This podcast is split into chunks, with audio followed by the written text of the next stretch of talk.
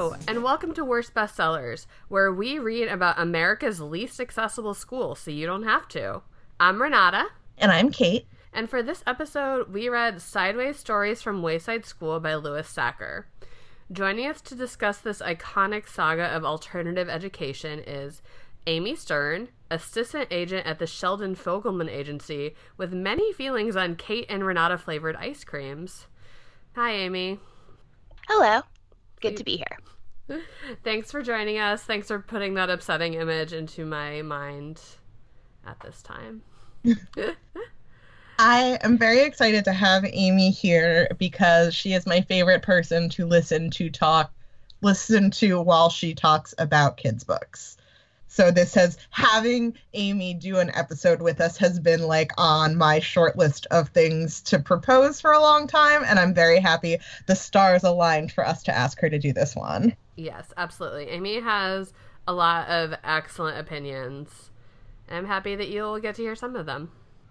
I'm just glad that you guys are willing to have me and have me for something that I actually love. Like, you guys do such a good job with books that are not as great, but I'm like, when you mentioned this one, I was like, but it's perfect. I don't have that much to criticize with this. It's perfect. But then as I was rereading it, I was like, wait, I have thoughts. Yeah, and so that is a good reminder for us to introduce that this is part of our Flashback Summer series where we revisit some childhood favorites, and unlike our normal picks for Worst Bestsellers, mostly we're not going into this hoping to talk about them being bad or, you know, comically terribly done. We mostly just want to indulge in some fun nostalgia and, you know, maybe find some things that are weirder now or that we didn't fully appreciate when we read them as kids. But we're mostly looking for some enjoyment, and I think we found that here. Yes. And I mean, like, if you're looking for something that's weirder on reread, it would be really hard to find something weirder than this. You're not wrong. If you're not familiar with these books, there are three storybooks in total, and they consist of a bunch of stories about students and teachers at Wayside School, which is a school that was supposed to be built 30 classrooms side by side and one story tall, but was instead built one classroom on top of another and 30 stories high. And I can say certainly they were staples in our household when I was growing up. They were read-aloud books. My mom read them to us and dad as kids. And then they were certainly books that I reread a few times in my youth as well. They were very funny to me then. They remain funny to me now. I don't know what that says about my maturity of growth and sense of humor and all that, but they were just universally beloved by us. Oh, same. I mean, they were popular in my household, in my school. This book was first published in 1978, and it is shocking how funny most of this still is, how a lot of the jokes are still completely unexpected. This is not a book that feels stale. And we'll talk about this maybe more when we get to Reader's Advisory, but there really aren't other books like this. Like, a lot of times when we find a popular series like The Babysitter's Club or whatever, then you find, oh, there's these copycats that are, you know, there's a bunch of other kind of club series books or whatever. There's not a lot that's really like this, and I think there's just something so unique about the sensibility and the humor that maybe can't be copied. I don't know. Yeah, it is shocking to me. My jaw literally dropped when you said 78 because I never looked into when they were written before.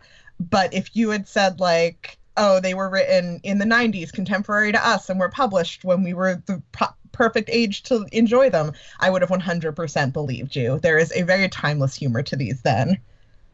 And they're really smartly done. Mm-hmm. Like, it's timeless, but not in that way where you feel like it's intentionally timeless, which I agree that when I was looking up the dates because I wanted to see, there's apparently a bunch of different illustrators for the series. And I was like, wait, how can there be one for the 70s? This definitely wasn't written in the 70s. The illustrator time traveled. It's like, you know what? I'm going to draw these books before these books even come out, and then I'll definitely get the job. If it was going to happen for literally any book, it would be this one. I know, right? I 100% would believe it. That could be a plot point in this book, and it wouldn't be astray.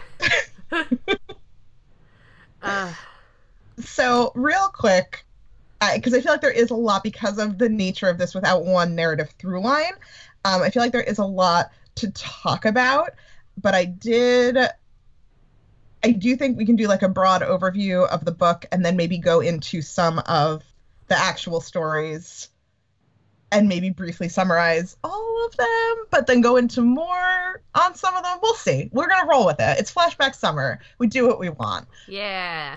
So the books are composed of 30 short stories, largely about the class on the 30th story, which starts off as Mrs. Gorf's class and becomes Mrs. Jewls' class. And each chapter more or less is about one student and one like kind of wild thing about that student. With a few exceptions, there's one that's about multiple students. There's a couple about the teachers, one about Louis, the yard teacher. And the introduction and conclusion. Yes. But so each one just gives you kind of like a little window into what life is like on the 30th story of Wayside School. I feel like we should stop for a minute to note that Louis, the yard teacher, is also Louis, the writer, who, like, it's really easy to be like, oh, yeah, the yard guy. And then you're like, who also wrote, you know, Holes, the Newbery winning book, and all of these, like, really complex novels. And you just kind of, like, for me, that actually kind of integrates fairly well. It's just like, oh, right, here's some character development. Yeah. And, you know, when I was a kid, I don't think I put together that Louis, the yard teacher, and Louis Sachar, I don't think I put together that that's, like, the same name and it, like, implied to be the same person. It wasn't until I was reading it now for this, I was like, oh, I see what he did there. Because the opening is he says, you know, you might think that these stories are weird, but you know what? I went and told them stories about your school, and they thought your school was weird. And he did. And they did. So the first chapter is about Mrs. Gorf, who is currently the teacher on the 30th story at the start of the book. And when the students irritate her for various reasons, she wiggles her ears. One ear, and then wiggles the other, and then sticks her tongue out and turns the student in question into an apple. And over the course of a couple days, as more and more students irritate her or try to run away and, like, go for help, she turns the entire class into apples and then is very pleased because it means that she won't have to go up and down 30 flights of stairs every day, which, as a child, she was a villain. As an adult, hard relate. I also love that being apples really changes nothing for the kids. Like, oh, they're apples, but they'll fight back. Yeah. Yes. Because that is how the chapter ends, is all of the apples jump off of her desk and attack her until she turns them back into students. And then they use a mirror and she turns herself into an apple. And then Louis eats her. Louis eats her and never knows what he has done. And that's something that as a kid I was like, oh, that's funny. And now I'm like a little bit haunted by. And what I love is that all of the kids just like carry this secret to the grave. Yeah. Like none of the kids are like, gee, this is kind of weird. And I mean, based on the things in other chapters, why would they think this is weird? This is basically how they roll in general. But like they just watch the yard teacher eat their regular teacher, and then they spend the rest of the entire series being like, that Louis, he's a trustworthy man. I like him. Yeah. Well, because he didn't know. He just ate an apple. That was a snack. By the way, did your school have a yard teacher? Is that a thing? Mine definitely did not. Like, we had people who, like, helped at, like, lunch and recess, but a yard teacher was not a thing. Yeah, I mean, we had a gym teacher, but, like, when we had a recess and went out to the yard, it was just our regular teachers who went with us. Yeah, there was sort of, like, a rotating cast of what teacher was in charge of recess at various points. I'm gonna pause to Google if yard teacher is the thing at any school or if this is just a Wayside School thing. It's for sure not the weirdest thing about it, but it didn't even occur to me that this could be just like another weird Wayside thing. This I just kind of rolled with, like, oh, I guess this is how schools do it in places that aren't mine. Yeah, I kind of assume that, like, oh, maybe if a school has money, they can afford to hire someone who just does recess. All the top hits for a yard teacher are for Louis. And then a donors choose for a teacher named Ms. Yard. So I'm going to go on a limb and say yard teacher is not a thing except for at Wayside School. Okay, but I love so much that this means that we've all just integrated, like, we just accepted this. Like, the book is so weird that we're like, this is kind of weird. Yeah, that's probably the realistic aspect. Yeah. And well, the thing, too, is as a kid, I read a lot of books about...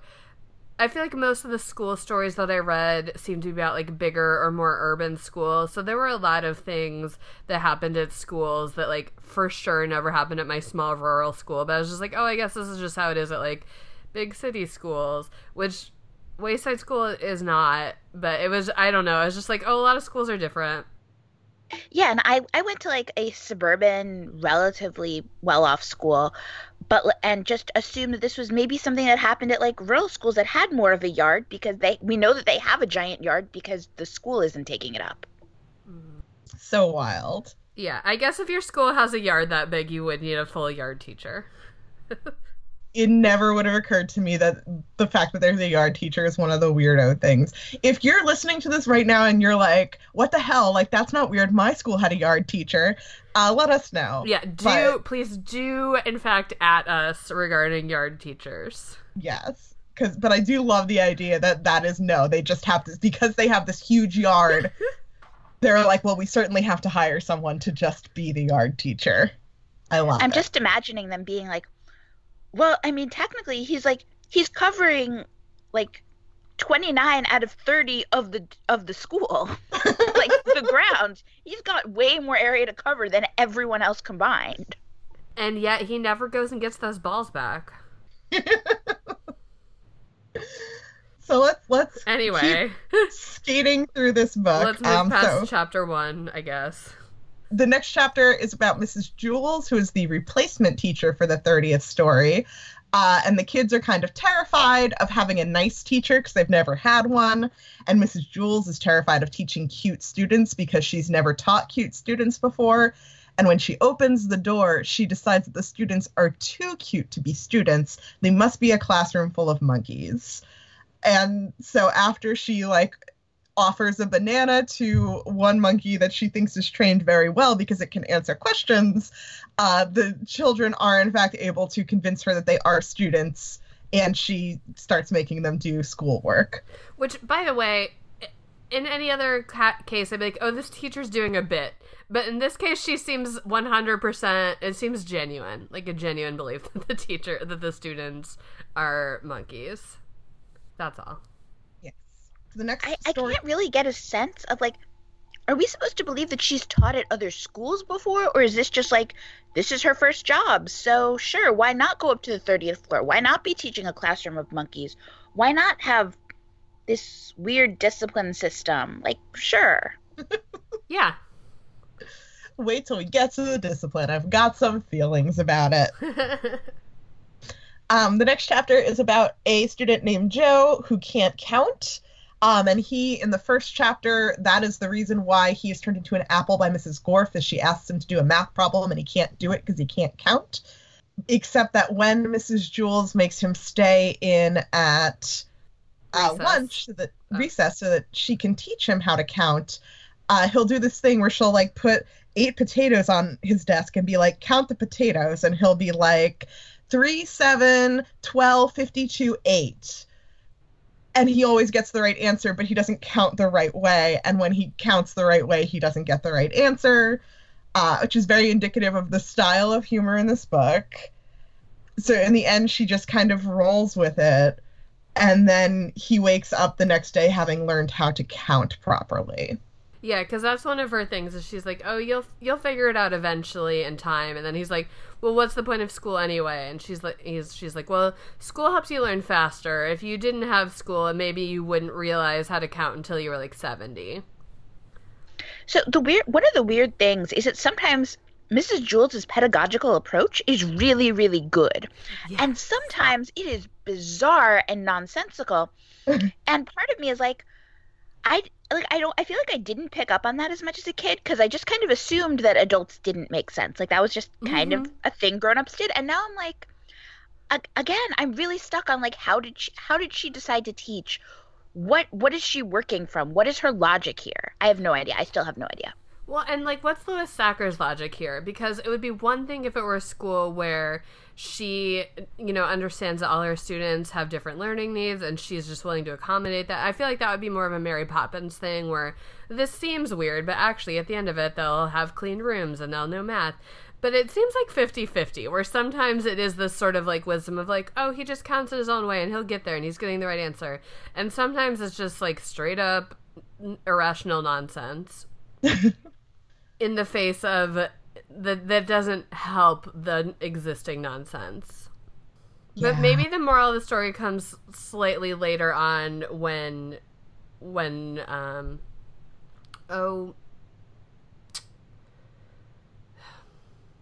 student is it who learns the lesson that adults are stupid?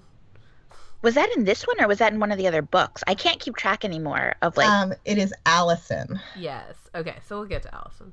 Yes. So next up is Sherry, who every day in class, she sleeps through the whole class. And here's another bit of Mrs. Jewls' approach to learning is that she thinks that if Sherry is daydreaming, then it means that her mind is working and she's learning a lot. And if she's asleep, then she must be like really extra learning and her mind must be like super absorbing information. And Sherry sleeps in class all the time. And on this particular day, she falls out the window while asleep and wakes up while she's falling and then goes back to sleep before she hits the ground, and before she can hit the ground, Louis sees her falling and rushes over to catch her and then brings her back up to the 30th story. And she is mad about Louis waking her up. Yes. Reading it this time, I was really struck by how many times Louis walks up to the 30th story. Yeah, Louis must have just amazing quads. After Sherry is Todd, and Todd is possibly the story from these books that haunted me the longest in my very basic understanding of justice as a child. Yes. Hashtag justice for Todd, please. Yes. So Todd's thing is that Mrs. Jewls' discipline system that we referred to earlier is that the first time you do something bad, you get your name written on the board under discipline.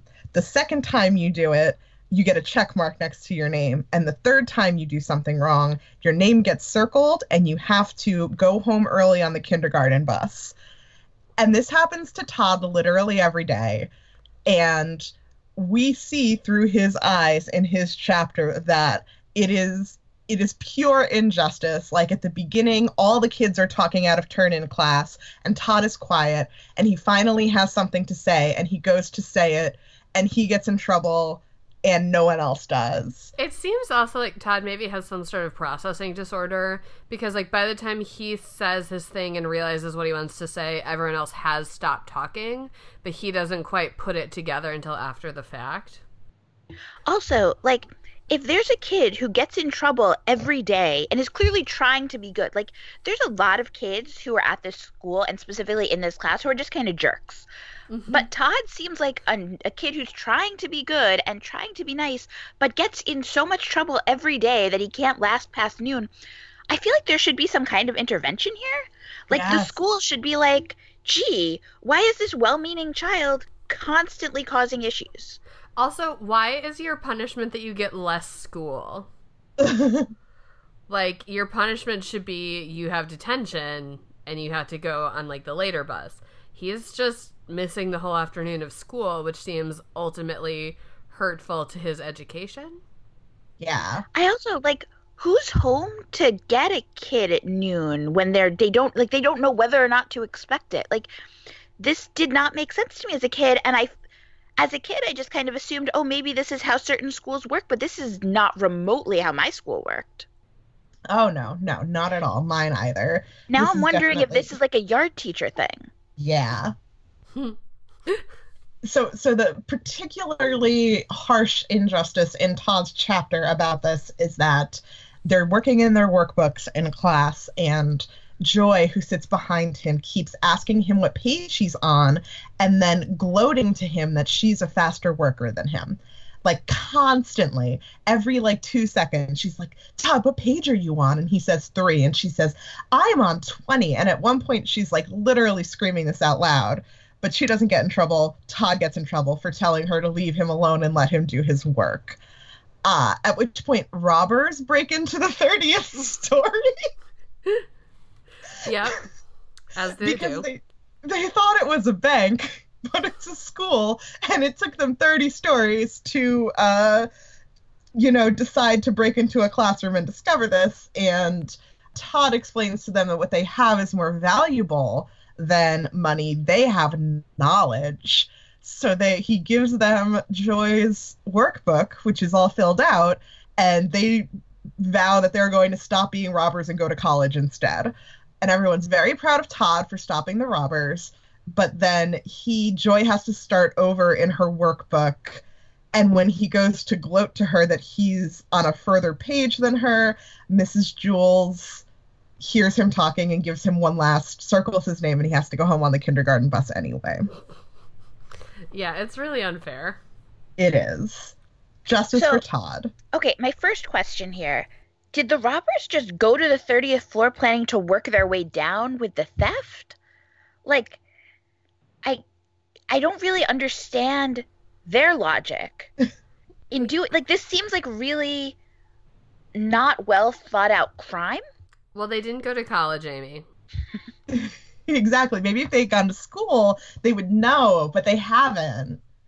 So they're doing bad crime. They need to learn so they can do better crime. Mm-hmm.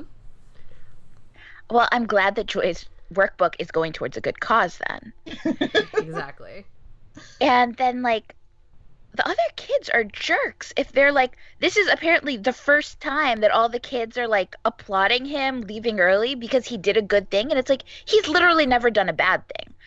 I'm sure he has, because all human beings do bad things. But we don't anywhere in the story see him, being aggressive or mean in a way that, 2/3 of the class is.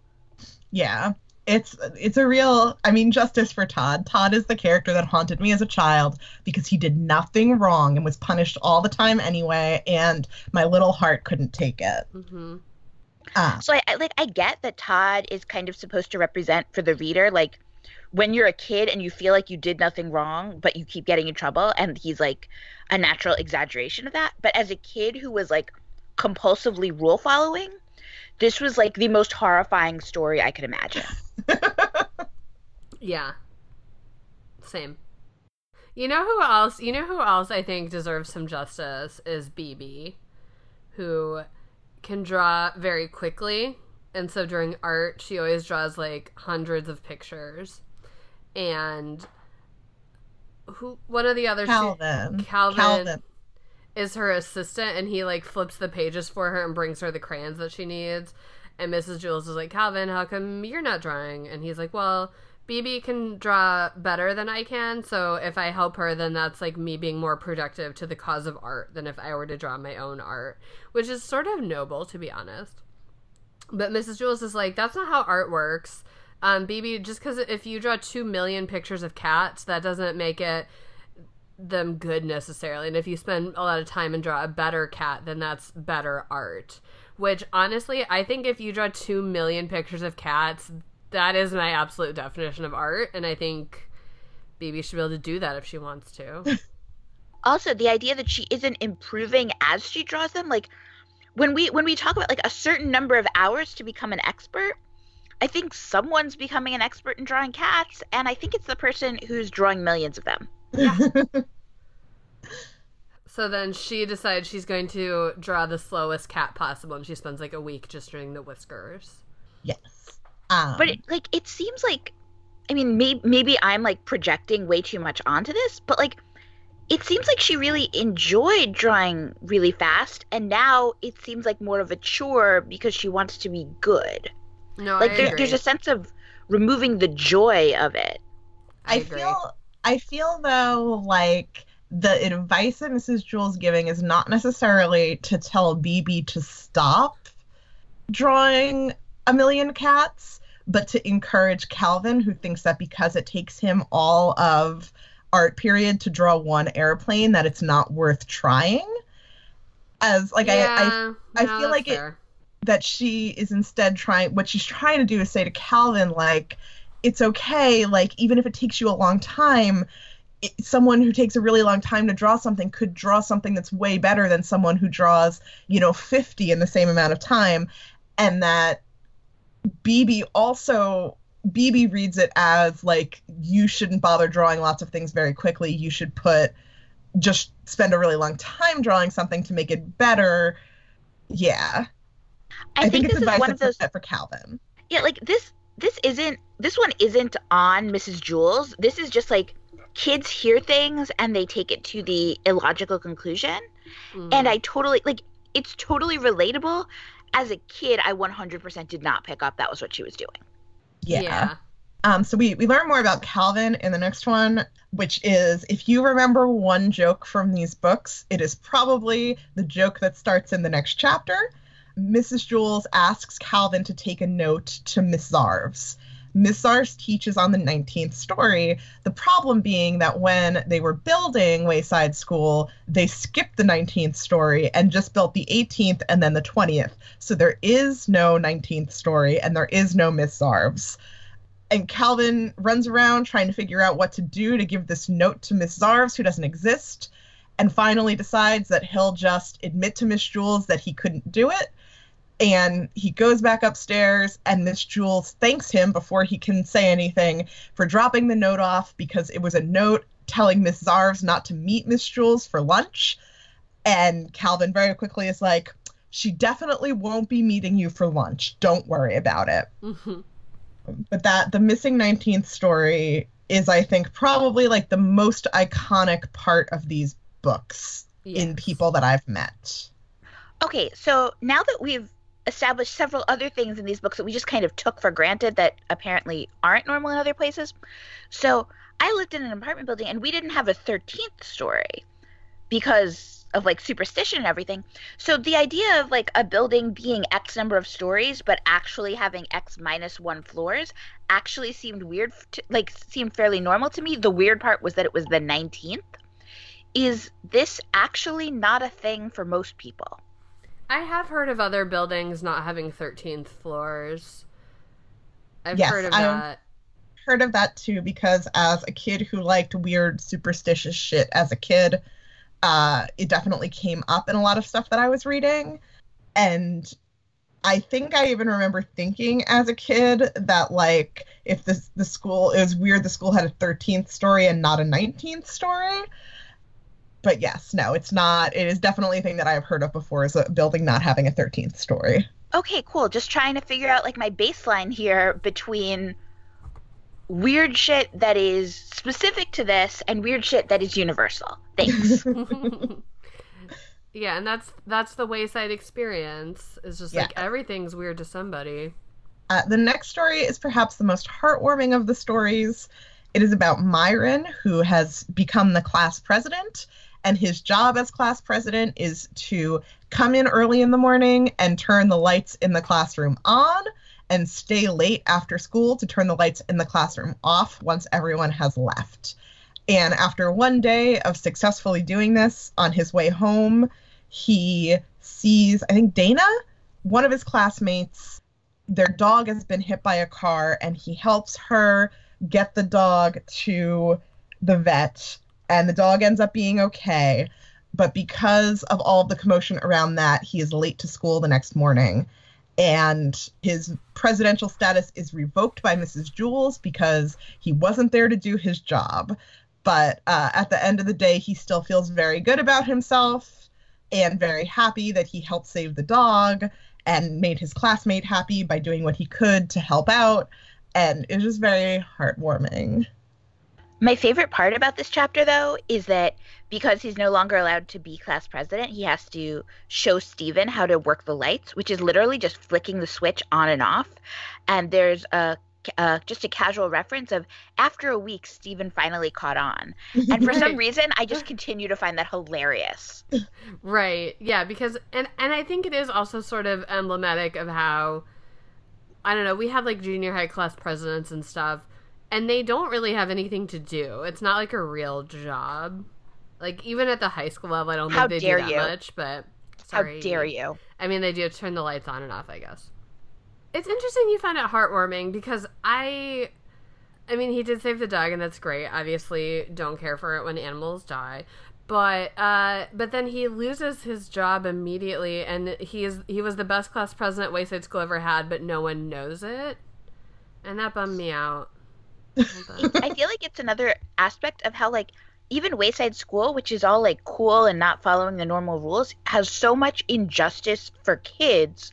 And I think part of the reason this series works, I'm going to get pretentious here for a minute, but, like, the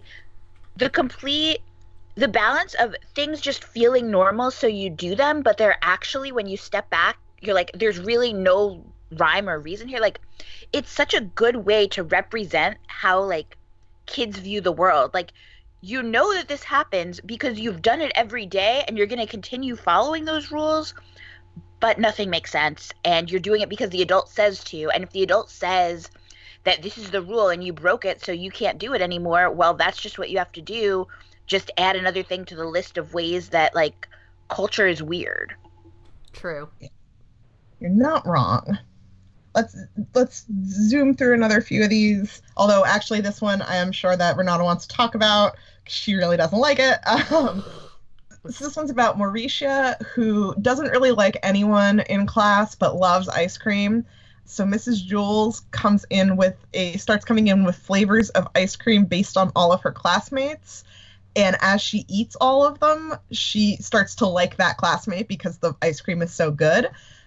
So by the end, she loves everyone in the class, except for Kathy, who everyone hates. Mm-hmm. And occasionally, I think, is it Todd? Occasionally, like, will take a bite out of Todd because she misses that ice cream flavor so much. Yes. Which I, of course, thought was funny, and Renata thought was less funny. Well, it's gross. It's gross, and I don't like it. Also, the first one she brings in, I think, of the child-flavored ice creams is a Mauricia-flavored ice cream, which everyone else loves. And to Mauricia, it has no flavor. And Mrs. Jewls is like, oh, yes, of course. You can't taste your own flavor, which is also gross. That's all I have to say about this. I don't like the idea of human-flavored ice cream, and I would like to move on to Paul, please. Well, no, before we move on, I think we should also, like, I feel like there's a connection, like, the way that these stories approach food, where first you have Mrs. Gorf turning everyone into food, but what she's doing is literally transforming their physical bodies into apples to try to stop them from making her do her job. And then you have Miss Jewls, who opts to make ice cream, I guess, kind of based on what the kids are like, or I don't really want to think too much about how she makes each child-flavored ice cream because there's... Right? Yeah. But, like, it's specifically something delicious to represent the kids rather than the children literally being changed into food stuff. And, I mean, I think that they're making progress in terms of a healthy relationship to food. All right. I buy it. All right, I'm going to do the next couple quick. If you've got something to say, though, obviously shout out.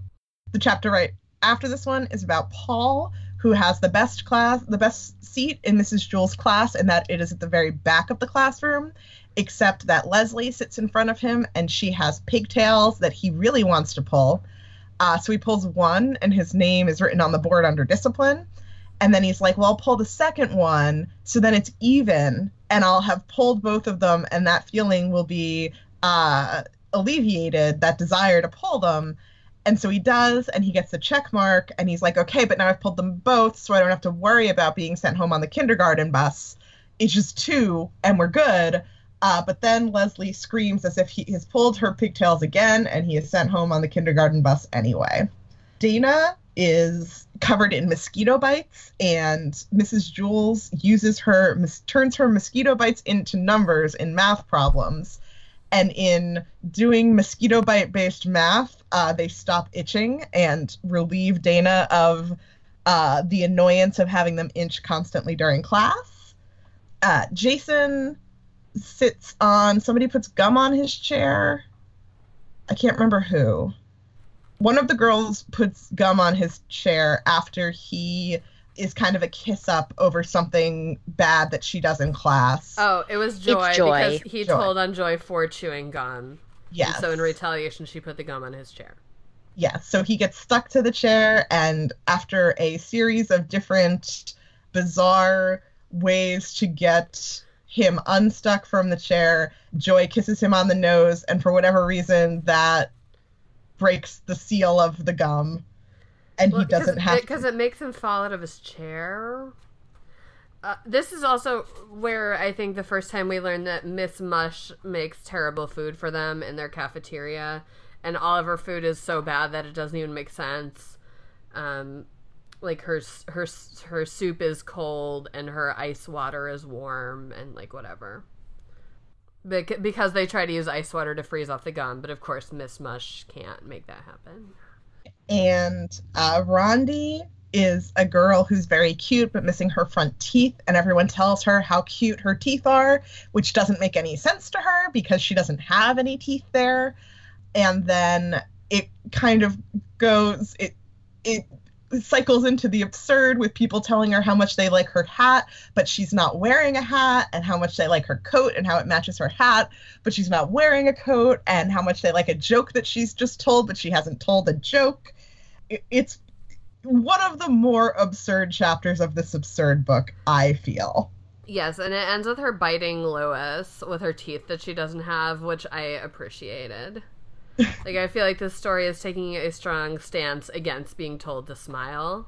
And I, like, this and Ms. Marvel are, I mean, Captain Marvel. You know what, and Ms. Marvel? These are the three heroes that we need. There's very much, like, running through this. I think you could do a really interesting read about, like, bodily autonomy. Yeah. And how the kids are never really punished for insisting on their, like, they do a lot of random things, but, like, Leslie is completely right in saying, don't touch my hair. And Rondi is completely right in saying, please stop, like, commenting on my body when I didn't invite it. Yes. Let's see. Oh, Sammy. So Sammy doesn't get bodily autonomy. Sammy is... When he comes in to class, he's very smelly. And someone comments on how bad he smells, and then he has to take his coat off.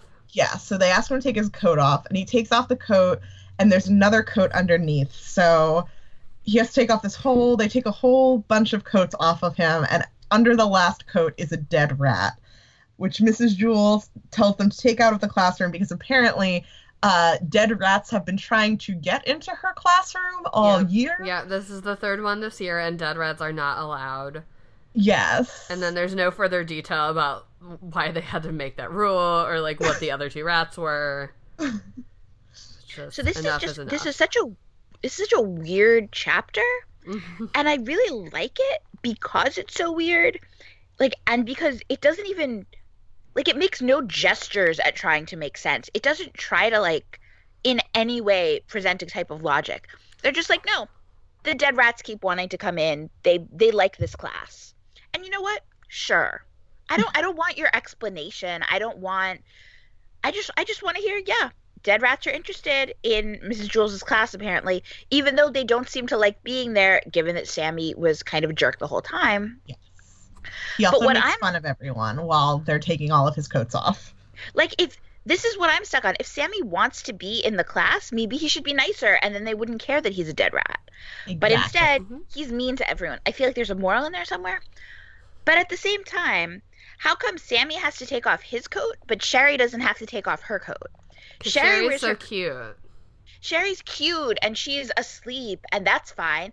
But Sammy is over there in his, like, dozens of raincoats, and they're like, no, that's unacceptable. You're a dead rat. Get out.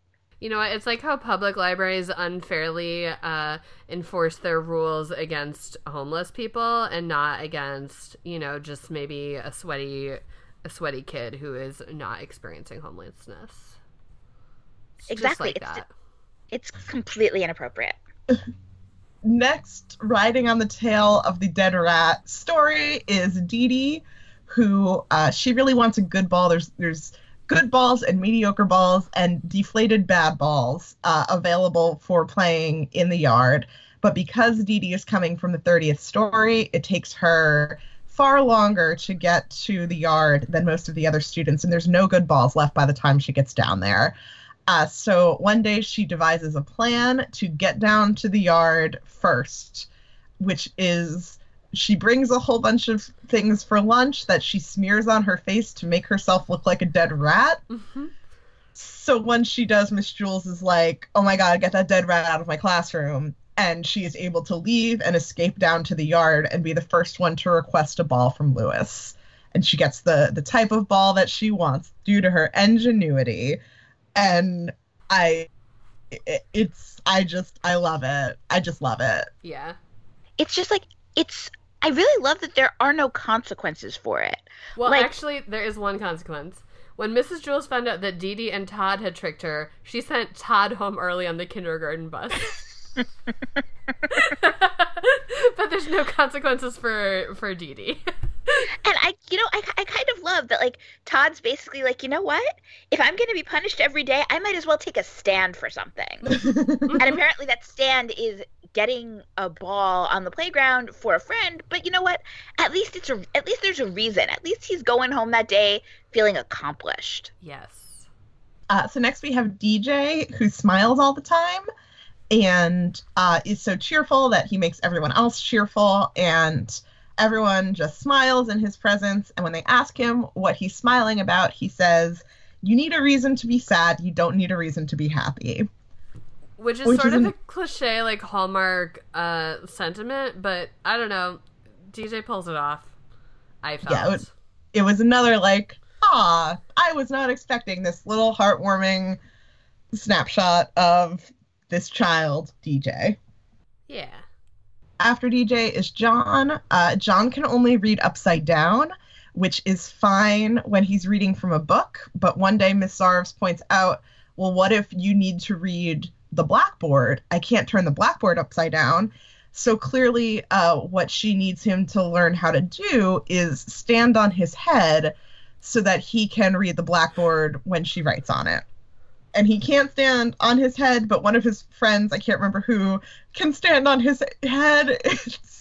It's a dumb joke. It's a dumb joke. But then when he, somehow the process of him, like, falling over as he tries to learn how to stand on his head, recalibrates his brain so that he can read right side up now. So the thing about the dumb joke here is that it's one of those things where I always, like, kind of skim past it for, like, the first few times that Joe stands on his head. And then I realize and I laugh, and it is completely a dumb joke, but it works for me every time I read this chapter. Yeah, me as well. Yeah, I mean, the joke being, if we're not making it clear, he doesn't stand on his own head, he stands on John's head. But when it's a little wordplay, I guess. Yes. So next up is Leslie, who realizes that she has hands and fingers and feet and toes, and she can use her hands and fingers to do all sorts of things, but what the heck is she supposed to do with her toes? So she decides to sell them to Louis. But she's not getting a good price for them, so she decides to keep them. Yes. And then he offers to buy her pigtails, and she's like, well, that's ridiculous. So after Leslie is chapter 19, which the full text of chapter 19 is, there is no chapter 19, there is no No, it's even better than that. It's not, it's, there is no 19th story because it's a pun, because there's stories, and also a story is a floor. And I remember getting that like as a kid and like putting it together and just finding it the most clever thing in the world. And honestly, I'm now in my 30s and I still think it's kind of the most clever thing in the world. It's extremely good. And the stories are numbered. So each of them is just, you know, number 17, John, number 18, Leslie, number 19, Miss Zarves. But then there is no 19th story. Yeah, there is no Miss Zarves. There is no 19th story. That's why I paused, because I was like, no, wait, there's a pun in there. Yeah. Yes, that's the whole text of chapter 19, which is just, I it's so simple, but it's so good. Yes. There's so many other chapters that are really great that I feel bad saying 19 is maybe the best chapter in this book, because like I feel like that's insulting the others by comparison, but it's just, it's so brilliant what he does here. It's just like a little refreshing little break. Like, I don't know. I always think of how, like, there's probably, like, kids who are reading it who are told they have to read 3 chapters before bed or whatever, and they're like, I just read chapter 19, and are just super proud of themselves. Yes. This is the opposite of the kind of kid I was, obviously. I was the kind of jerk who read, like, full books and wouldn't stop reading when I was told to put the book down. Mm-hmm. But like thinking about this as a young reader's book, it's really interesting how well a lot of these aspects work for a reluctant reader. Yes. So good. This book is so good. So Ms. Zarves is followed up by Kathy, who is the person in class who doesn't like anybody. And nobody likes her, and we discover that the reason that she doesn't like anyone is because everyone is always telling her things that are wrong. But of course, there's a twist to that. Miss Jewls tells Miss Jewls she's afraid that her cat's going to run away, and so she keeps it in the closet all the time so that it won't escape. And Miss Jewls says, if you just like take care of your cat and, you know, love her and take care of her, she won't run away. But Kathy is sure that Miss Jewls is wrong, so she doesn't do that. She keeps her in the closet, and of course, one day she gets out and runs away. So Miss Jewls was wrong. Yeah. 2 things here. Kathy's cat's name is Skunks, plural, which is great. I love skunks. Second of all, Kathy's using the secret badly. Yeah. So this chapter is just a series of her explaining all the ways that she's right and other people are wrong, or the text explaining all the ways that Kathy thinks she's right and other people are wrong, and it is all sort of self-fulfilling prophecies that end badly for her, and that is the excuse she gives for not liking anyone in the class. Yeah, and then the end of it is, like, Kathy doesn't like people because they don't like her, and she doesn't like you, the reader, because you don't like Kathy, and you read it, and you're like, yeah, I don't, after reading this chapter about her. Except I kind of do. Yeah, they make her a weirdly sympathetic character in this chapter. Like, she's a jerk. Like, she's not someone I want to go hang out with, but I get her. I get where she's coming from. I've definitely had days of being Kathy. Yes. Who amongst us hasn't? So then we get Ron, who has small feet but wants to play kickball, but no one wants to pick him for their team because he's bad at kickball because he has small feet. So Louis tells him, you know, he tries to get the kids to include him, and when they won't, he says, okay, well, Ron and I, Louis, will be a team against all of you guys so that you'll let him play. And the other team just, like, totally flounces them. Louis, of course, gets, like, a home run every time he goes up to bat, but Ron is not very good at kicking, so they still get totally trounced by the other team. And when Louis points out, like, oh, you know, we lost anyway, Ron's like, yeah, well, half of that is your fault, and then punches Louis in the stomach. Yeah.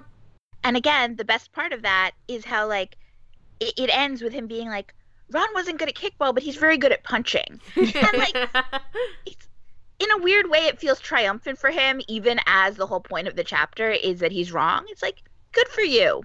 Stand up for yourself and your desire to play this game you're very bad at. Yes. If Calvin can draw, he can play kickball. And then we get to the Erics, who also could use a little bit of justice, I think. Yes. So there's Eric Fry, Eric Bacon, and Eric Ovens. And they're all known throughout the school for being fat. And they're all kind of teased in different ways about being fat. But Eric Bacon is not fat. He's the skinniest kid in class, but since his name is Eric, everyone assumes that he is also fat. And so his nickname is Fatso. And then there's Eric Fry, who is very large, but his body is solid muscle because he's the best athlete in Mrs. Jewls' class, but no one notices that either because they just assume that Erics are fat and bad at sports. And then Eric Ovens is fat and is clumsy and is the nicest kid in class. Yes. But his nickname is Crabapple. Yes, because the other two Erics are cranky because everyone assumes that they're bad at sports, even though the other two are good at sports. And Butterfingers is the nickname of the Eric who's good at sports, which is Eric Fry. One of the things I really like about this chapter is I remembered that he was called Fatso. And I went in kind of like bracing myself for the fat shaming, which I feel is a fair assumption when what you remember from the chapter is that it's got a character called Fatso. But it treats fatness as just a body phenotype, not a moral failing. Like, it's not the ideal. It's not like, I wouldn't go as far as to say it's like actively body positive, but it's just, these are their body types. It's very clear that one of the characters who is fat is solid muscle. Like, none of this is kind of, it's not nearly as mean as it could be. And the problem with being fat is, it's not that fat is an insult, it's that he's being called something he's not. Yeah. Like, there's a lot of holes this could have fallen into that it avoided.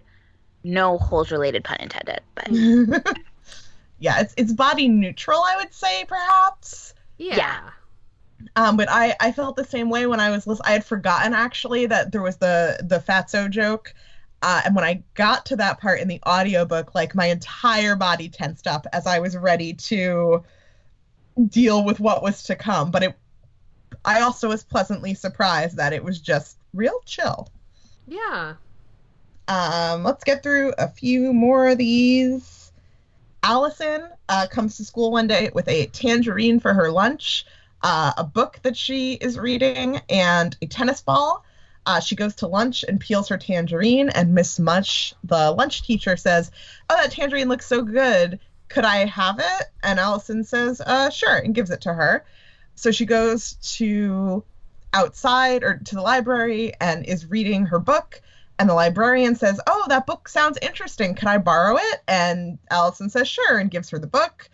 And she goes outside for recess and starts bouncing her tennis ball, and Louis says, "Oh, like, what a cool tennis ball. Can I play with it?" And she goes, "Sure." And then, having lent all of her property to the teacher that should have that property already, she goes back up to the classroom where Miss Jewls is having what she calls an arithmetic problem, but is really a spelling problem, and asks for Kathy's help, or Allison's help. Sorry, I'm getting all these names mixed up. Too many kids. Yes. And Allison helps her, and Miss Jewls says, "I'll tell you a secret, Allison. Students are smarter than teachers sometimes." And Allison says, "That's not a secret, actually." Mm-hmm. That's no secret. Everybody knows that. Yes. Yep.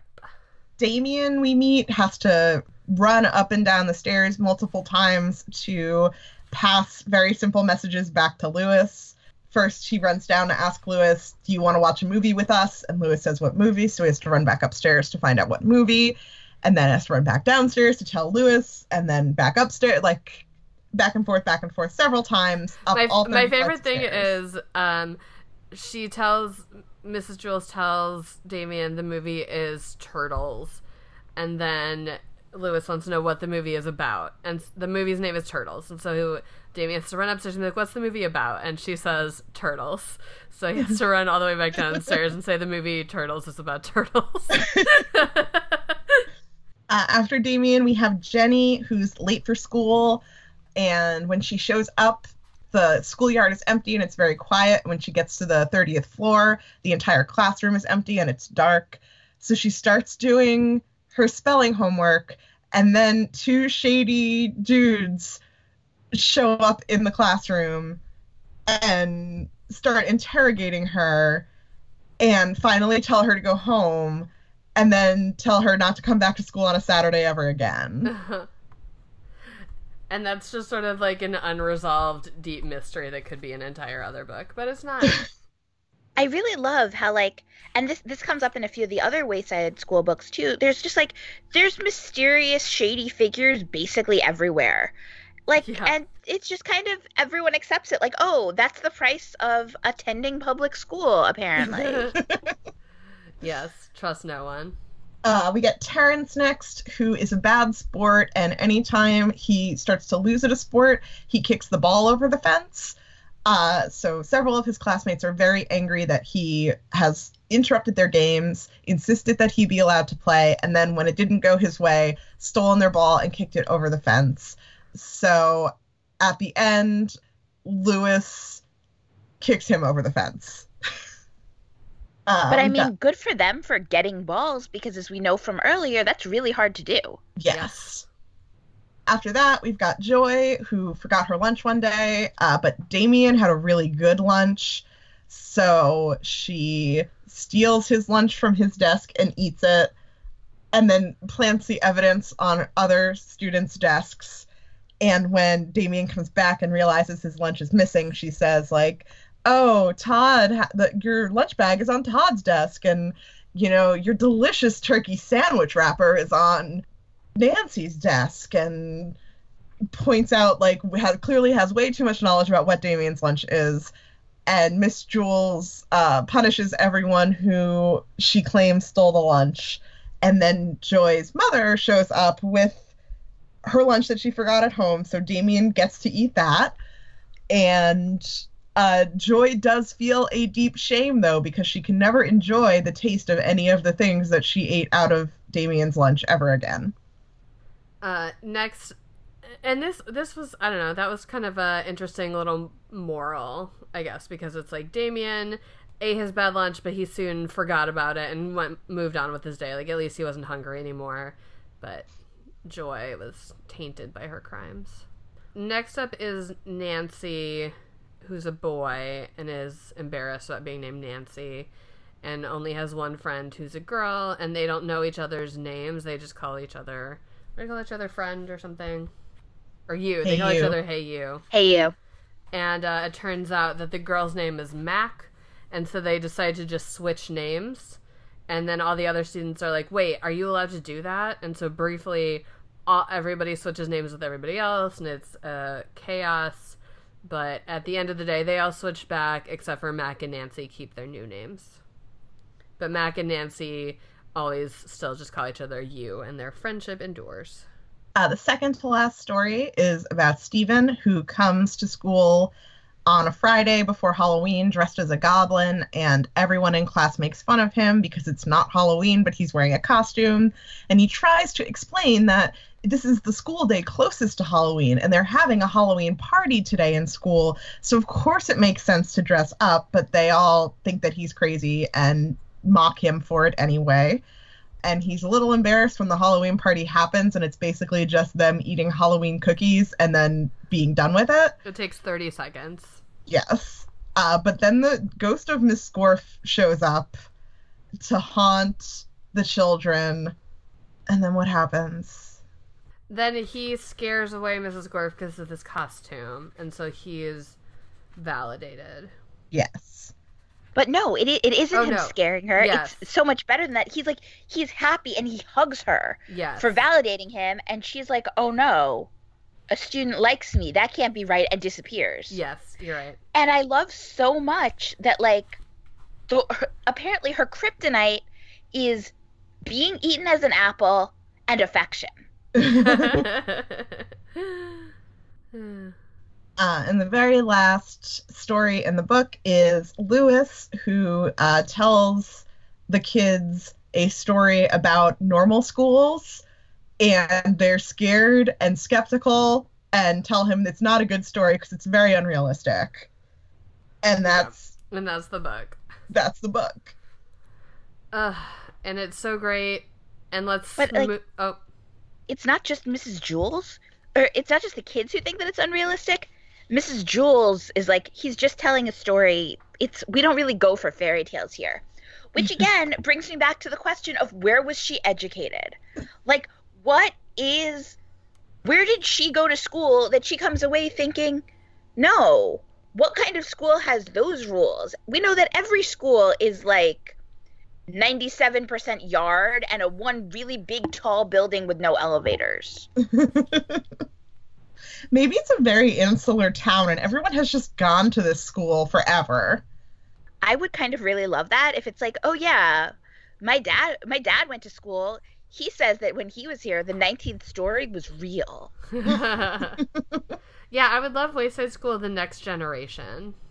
Oh man, but... it's a delightful book. It's, if you never read it as a kid, I would say, like, a lot of times when we do these flashbacks to, like, books that we loved as children, I don't necessarily think that unless you're very interested in children's literature, there's a lot to take out of them. But this is one that I do honestly think that if you never read it as a kid, but this sounds interesting, like, it's worth spending an hour flipping through it.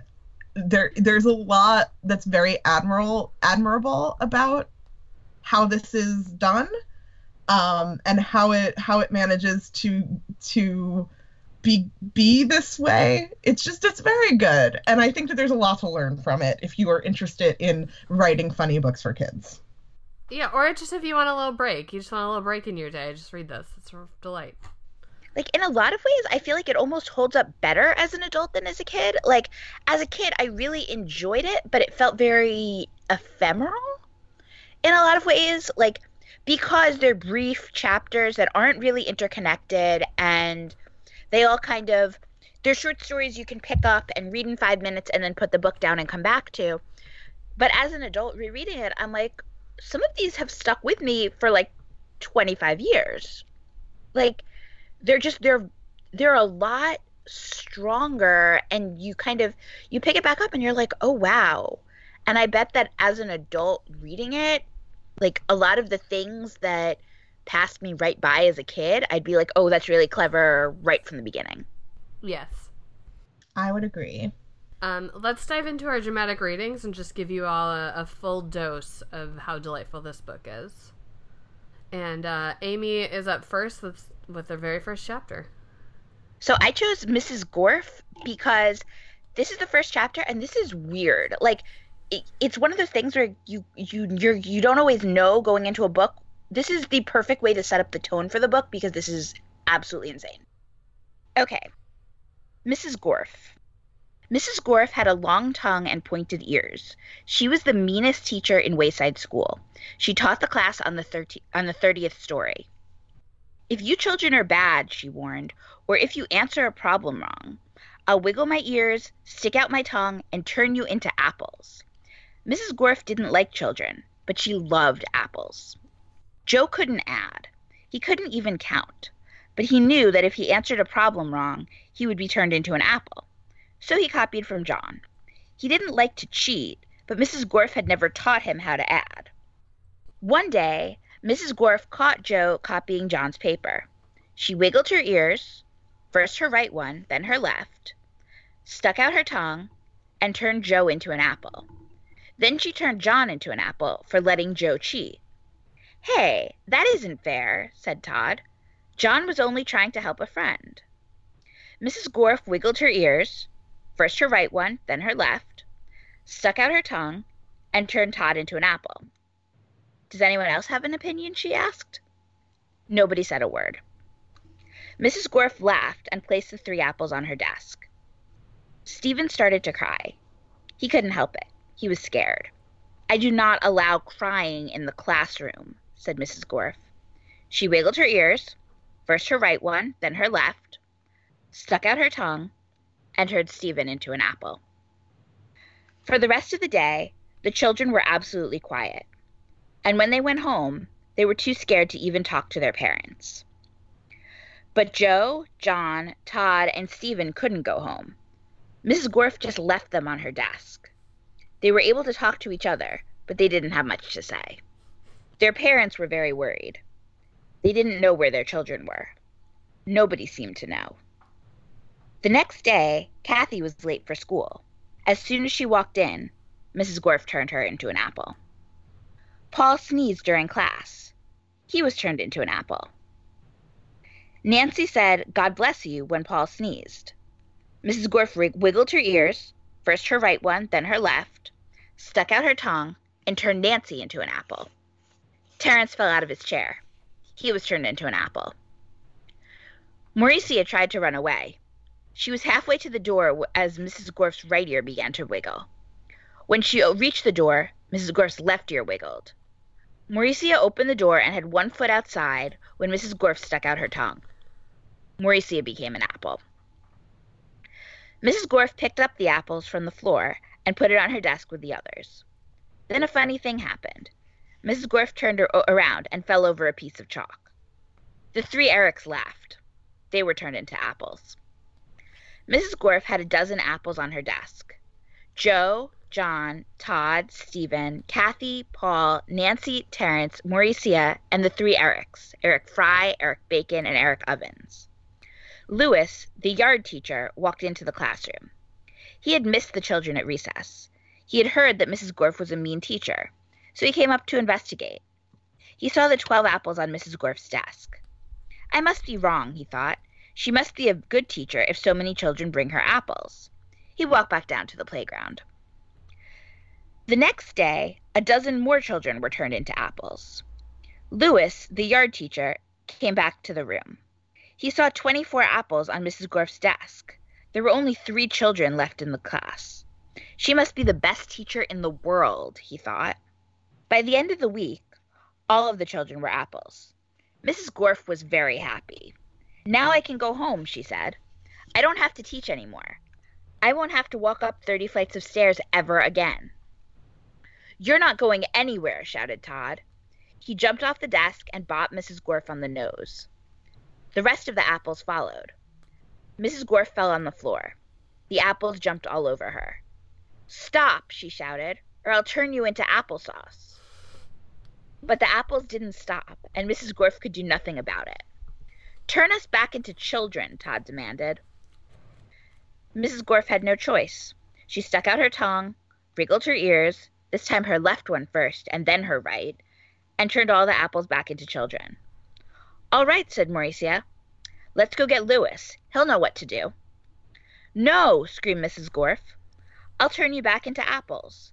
She wiggled her ears, first her right one, then her left, and stuck out her tongue. But Jenny held up a mirror, and Mrs. Gorf turned herself into an apple. The children didn't know what to do. They didn't have a teacher. Even though Mrs. Gorf was mean, they didn't think it was right to leave her as an apple. But none of them knew how to wiggle their ears. Louis, the yard teacher, walked in. "Where's Mrs. Gorf?" he asked. Nobody said a word. "Boy, am I hungry," said Louis. "I don't think Mrs. Gorf would mind if I ate this apple. After all, she always has so many."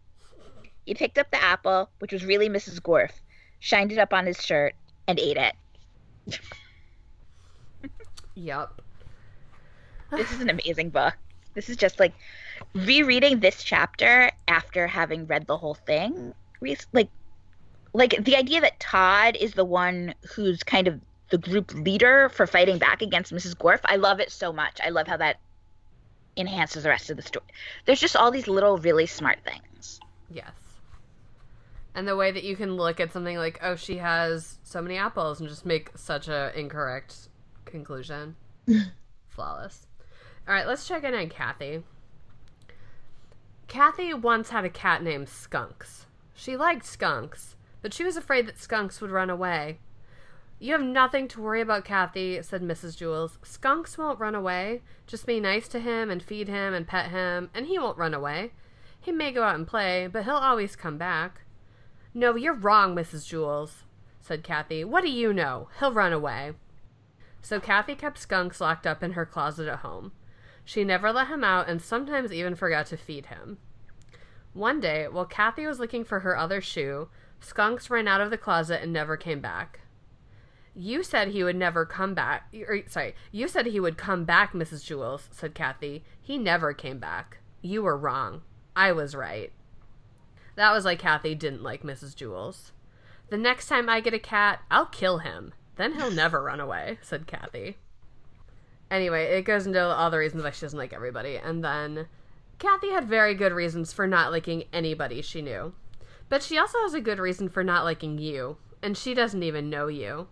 Her reason is this. She knows that if you ever met her, you wouldn't like her. You don't like Kathy, do you? See? She was right. It's funny how a person can be right all the time and still be wrong. Poor Kathy, but don't let her have another cat, though. I forgot that. I'll kill him, then he'll never run away. Yeah, that's like some like serial killer behavior. But she never does get another cat, so I guess it's fine. So I'm going to read a little bit from Stephen's chapter about Halloween, and we'll close out dramatic readings with that. Stephen had green hair. He had purple ears and a blue face. He wore his sister's pink dancing shoes and green leotards. The leotards matched his hair. He was all dressed up as a goblin for Mrs. Jewls' Halloween party. But unfortunately, it wasn't Halloween. Ha ha ha, you sure look stupid, said Jason. Jason was Stephen's best friend. So do you, said Stephen. Boy, are you dumb, said Jenny. Halloween is on Sunday. Today is only Friday. You're the one who's dumb, said Stephen. Ha ha, you'd probably come to school on Sunday. Mrs. Jewls said we'd have the party today. But none of the other students wore costumes. Just Stephen. All right, class, said Mrs. Jewls. It's time for our Halloween party. See, said Stephen.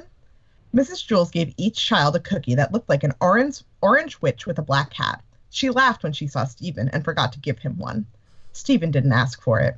He was afraid she'd laugh again. The children finished their cookies in less than 30 seconds. All right, class, said Mrs. Jewls. The party is over. We have a lot of work to do. Stephen felt like a fool. The party lasted less than a minute, and he had to spend the rest of the day wearing his stupid goblin suit. Mrs. Jewls began the arithmetic lesson. She wrote on the blackboard, 2 + 2 = 5. That's wrong, Joy shouted. Mrs. Jewls tried again. 2 + 2 = 3. That wasn't right either. She added 2 and 2 again and got 43. It was useless. No matter how hard she tried, she couldn't get 2 + 2 = 4. I don't understand it, she said. They've always equaled 4 before. Suddenly she screamed. The chalk turned into a squiggling worm. She dropped it on her foot. Then all the lights went out and the blackboard lit up like a movie screen. A woman appeared on the screen. She had a long tongue and pointed ears. She stepped off the screen and into the classroom. It was the ghost of Mrs. Gorf. Trick or treat, you rotten kids, she said. Now I'll get even with every last one of you. Where's Todd?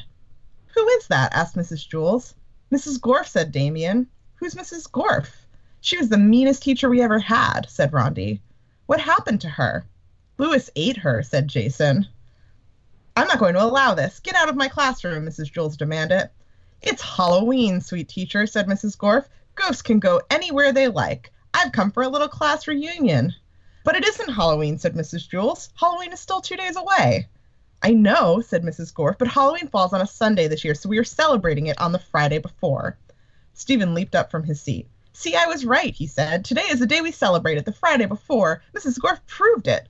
He ran up to Mrs. Gorf. They all laughed at me and made me feel stupid because I was the only one who got dressed up. But they were the ones who were wrong. You and I were right. He put his arms around Mrs. Gorf and hugged her. Mrs. Gorf gasped and disappeared. The lights came on. And I'll end there. But yes, it is a good book. It's so good. All right. Let's play some Would You Rather. Would you rather be in a class with Sammy the Dead Rat or Theo Boone, Kid Lawyer, the titular star of John Grisham's children's series? Am I the teacher or a student? Student. I'm going to go with Sammy because Sammy's mean, but at least he's not condescending. And probably all of the brouhaha over... taking all of his coats off to discover he is a dead rat will take up some time in class, as opposed to Theo Boone, who would try to teach me about some stupid shit, and it would be excruciating. So, Sammy. Yeah, I I'm very much on the justice for Sammy train. I don't really feel like we got a sense of why he's horrible, besides the fact that other people were mean to him first. I feel like I could get along with Sammy in the right circumstances. Everyone did mention how terribly Sammy smelled, and I don't care for that, so I will take Theo Boone in my class. How about, would you rather have to go home early on the kindergarten bus or have to time travel with Rush Revere? It was, of course, the time-traveling history teacher from Rush Limbaugh's children's series. Oh, God. Sorry, I just remembered that existed. It sure does. I go home early on the kindergarten bus. I mean, in elementary school, maybe not so much. I do actually remember my parents telling me a story about how I used to cry when I would get sick in elementary school because I wanted to go to school so bad. But generally, once I got later into my schooling, I was always happy to leave a little bit early. And as an adult, I'm always happy to be able to leave work a little bit early. So I'll go home on the kindergarten bus. At least I'll have Todd to talk to. Yeah, I mean, this is one of those where I can't even really consider what my 10-year-old self would say, because my adult self is like, wait, so I get to avoid the Rush Limbaugh stand-in and I get to take a nap? I'm not seeing the downside here. Right. I mean, the only thing is, yeah, if it were implied that I were on the kindergarten bus because I had gotten in trouble, that would be devastating to me as a student. Now, I certainly would be like, yeah, give me that nap. This is where, part of that is, now that we're old enough to know there's no such thing as a permanent record, and if there were, it doesn't kick in when you're in, 3rd grade, yes. I think really works in our favor. Yes, exactly. Yes. That said, I still do think it would be really cool to time travel, so even though I will have to do it with Rush Revere, I think I'm still going to take that chance. Do a little time traveling with a disgusting trash teacher. So it'll be fun. Finally, would you rather eat Mrs. Gorf in apple form or eat at Steaks and Cakes, which is, of course, the fictional restaurant from Christian Mingle, the movie, that serves only steaks and cakes? I would, of course, I'm not a cannibal, and I'm not sure about the ethics of eating Miss Gorf as an apple. Yeah, is it vegetarian? Yeah, so I think I'd be, at Steaks and Cakes. I could always go for a nice entire platter of steaks and a full cake. I do, of course, love to support our sponsor. Yeah, same, no question. I like a good steak and cake, so I'm leaning towards that, mostly just because I don't really yet have a grasp on, the philosophical implications of person in apple form. And now that we, since we know that they can think and have conversations, I don't think I could make that leap. Yeah, it's upsetting. All right, well, see you at Steaks and Cakes. And now let's move on to Reader's Advisory, where we'll recommend some books to read instead of or in addition to Wayside School. And, of course, obviously, in addition to, these books are great. I think we've been saying that for over an hour. And we also alluded to the fact that there's not a lot that's very similar to this, but we'll quickly give you a few things that are also good.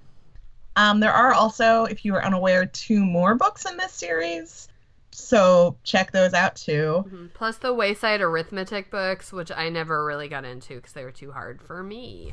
Okay, so when I was a kid, I had the Wayside Arithmetic books and was terrible at them and would just read it and then flip to the back and get the answer.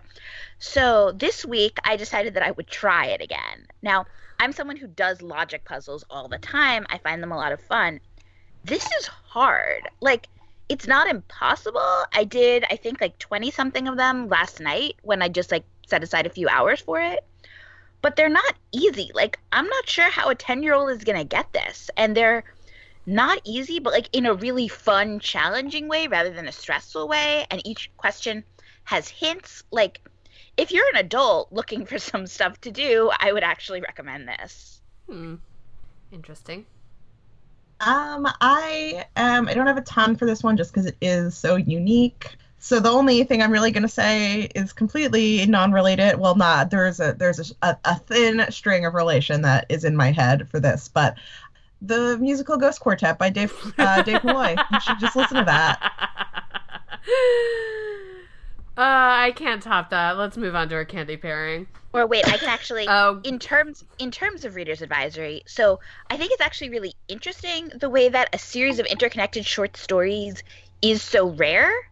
And if anyone out there has some suggestions for one, I'd love to hear more. The only comps that I could come up with in terms of format were young adult novels that are a lot darker than this. Like, not necessarily depressing dark, but have way more serious issues brought in. And those were Rob Thomas's Doing Time Notes from the Undergrad and Joe Knowles's Between the Lines, and which are both, like, older YA stuff. So if anyone has any suggestions of middle grade that fit this format, even if not this basically unachievable to replicate tone, I'd love to hear some. All right, yeah, once again, please do at us about that. And we'll have a few other suggestions up on our website, worstbestsellers.com. And let's move on to our candy pairing, where just like a non-Steaks and Cakes restaurant might recommend a fine wine to go with your meal, we'll suggest a candy. And mine is that dinosaur egg oatmeal that my parents never bought me when I was a kid. But from the commercials, I understand that when you pour hot water on it, the dinosaur eggs hatch and you get dinosaurs in your oatmeal, which sounds awesome and surprising, just like this book. And also all of Miss Smush's food turns into something oatmeal-like. But this would be better than that. My candy pairing is a Sky Bar, which, each section is a different flavor. All of it is good, and it's very good when taken all together as well. And I'm going to recommend some candy apples, preferably made of children, but if not, store-bought is fine. All right, now it's time for the Rock, Paper, Snicked, where Kate will say who Dwayne "The Rock" Johnson would be if he were in this book, and I'll say who Wolverine would be if he were in this book, and Amy will choose which most enhances the book, or she can choose paper, which is to leave the book as is. Continuing in a theme, or I guess starting a theme based on last episode, if Dwayne "The Rock" Johnson were in this book, he would just play Louis, the yard teacher, and everything else would stay the same because this book is already very good. That's true, it is. And yet, if Wolverine were in this book, Laura and Gabby and Jonathan the Wolverine from the All-New Wolverine comics would all also attend Wayside School, and Gabby would be friends with Rondi and Allison, and she and Jonathan would join them in some friendly biting whenever anyone told them to smile and they didn't feel like it. And Laura would use her claws to cut down that chain link fence and get all the lost balls back for everyone. Now, is it possible for me to choose a Rock Snicked where both of those are happening simultaneously? Unfortunately, no. That's not how the game is played. This is a terrible game. I want to kick the ball over the fence right now. You could also choose paper, which is to leave the book as is. I can't do that because both of these enhance it so much. I'm gonna go with Snicked, because I really want to see Jonathan biting everyone, but, like, grudgingly. No, I understand. It is hard because Wolverine and The Rock both so obviously enhance everything. It's hard to just pick the best one. The thing is, they enhance everything, but this book is so rife for, like, bringing in random things and just throwing it at the wall and it's sticking despite the fact that it should not. Absolutely. That's really, like, that's essentially what this entire series is based off of. All right. Well, I think we all really won just from getting to think about both those scenarios for a moment. And now, what do we think the moral of the story is? My moral of the story is that someone needs to cut Todd a break. Mine is respect the Americans with Disabilities Act. And mine is a reminder that sometimes you're the hero of the story and sometimes you're just a random name thrown into someone else's chapter. Too true. Now it's time for Duarte's Corner, where my cat Duarte will give his opinions about the book.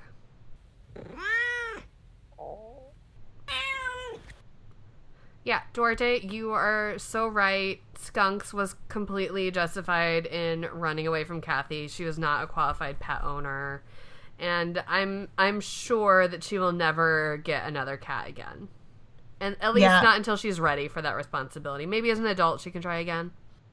And I don't know why skunks didn't have their own chapter. Maybe because they ran away before the book started. That would be something you'd have to take up with the author, I think. I can only assume that it's because he's waiting to put out a fourth book in the series just entitled Skunks. Mm-hmm. Yes. Yeah. Yeah, and I also think you're right. If they were having such a dead rat problem, they should have brought in a classroom cat, and I don't know why they didn't think of that. Maybe just to keep Kathy away from the cat, though. That's true. All right. Well, Duarte, thanks as ever for your opinions. And do any humans have any closing thoughts? Just to thank Amy for joining us and, you know, having an excuse to read this book again. And it was great. And, yeah. That's all. Yeah, thank you guys so much for having me on. I remembered I loved this book, but I didn't know that it would hold up so well. So I'm really happy that I got to dive back in. Yes, it was a true delight to talk to you, Amy, and to revisit this delightful book. All right. Well, if you would like to talk to us online, and again, do at us if you had a yard teacher, and do at us if you know more interconnected short stories for young readers, especially. And if you would like to know how to do that, you can go to our Facebook, which is facebook.com/worstbestsellers. You can tweet at us. We're on Twitter at worstbestseller with no S. There is no Miss Zarves. There is no S, obviously. And we do have a Goodreads group that is best accessed from our website, worstbestsellers.com. You can follow us or subscribe to us, rather, on Stitcher, iTunes, Google Play, Spotify, basically wherever you can find podcasts. If you do subscribe to us, please take a moment to rate and review us. When you rate and review us, it moves us up a bit on the charts and makes it easier for people to find us. If you don't rate and review us, we're just, I guess, going to have to start sending dead rats dressed as children to your house to stink it up and intimidate you into doing so. It will do it. You can also subscribe to us or pledge to us on Patreon at patreon.com/worstbestsellers. Patreon, if you are unaware, is a service where you pledge a small monthly recurring donation that goes to us to help us improve the podcast and keep it going. And in return, you get some cool perks. So you can check that out. You can also check out the merch that we have available by going to worstbestsellers.com and clicking on merch. And you can get all sorts of things from our podcast to wear on your body. Or on your dead rat's body. Yes. You do you. Finally, if you want to follow me personally on Twitter, I'm at Renata Snacks. If you'd like to follow me personally on Twitter, I'm at 14 Across. If you'd like to follow Amy on Twitter, you can follow her at Amy R. Stern. And you should, because she's great. And we will be back in 2 weeks, continuing Flashback Summer with a visit to Polk Street School. Specifically, we're going to read the book Pickle Puss by Patricia Reilly Giff, and I'm excited. And Becca will be back with us for that. I know people like when that happens, so there's your heads up. Yeah, get ready. Brace yourselves for Becca. Okay, bye. Bye.